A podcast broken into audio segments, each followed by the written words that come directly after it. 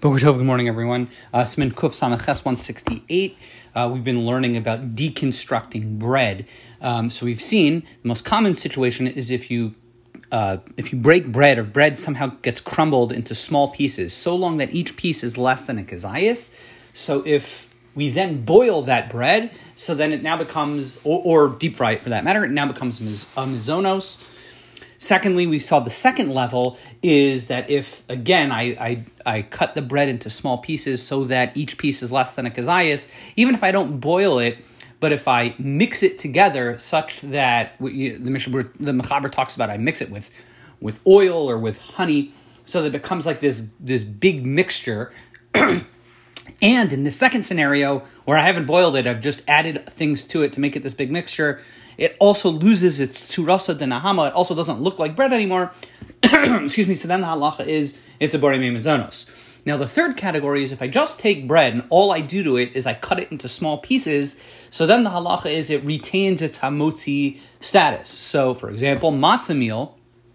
If you don't add anything to it. If one were to just eat raw matzah meal, it's still a hamotzi. Um, we've talked about some other things like I don't know bagel chips of sorts. You have to find out how these things are made. Um, but some types of croutons, all they are are just pieces of bread that have been toasted. Um, they're small pieces of bread, grant you, but that's it. If the, all they are is toasted or baked, they're still a hamotzi.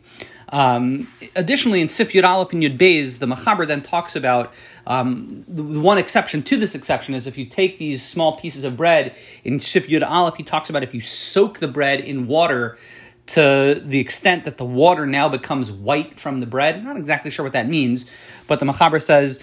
Perurin shenosnim b'mayim is labdim machas ha You put these small crumbs, maybe the um, like like um, matzah meal or, or others, um, and it's it's azule turisa. At that point, we could say that it no longer looks like bread. So in that situation, even if you don't add anything to it and it's not baked, eh, I'm sorry, and it's not boiled, so then it, it, it reverts to being a mizonos. Similarly, in Sif Beis, he says if you ha- take small pieces of bread and you soak it in wine, it potentially loses its its status of being a motzi and it reverts to a mizonos. Excuse me. Here, the Mishnah Berurah and the Biur Halacha are a little bit more tzarachiyim they're not 100% convinced that this is the halacha.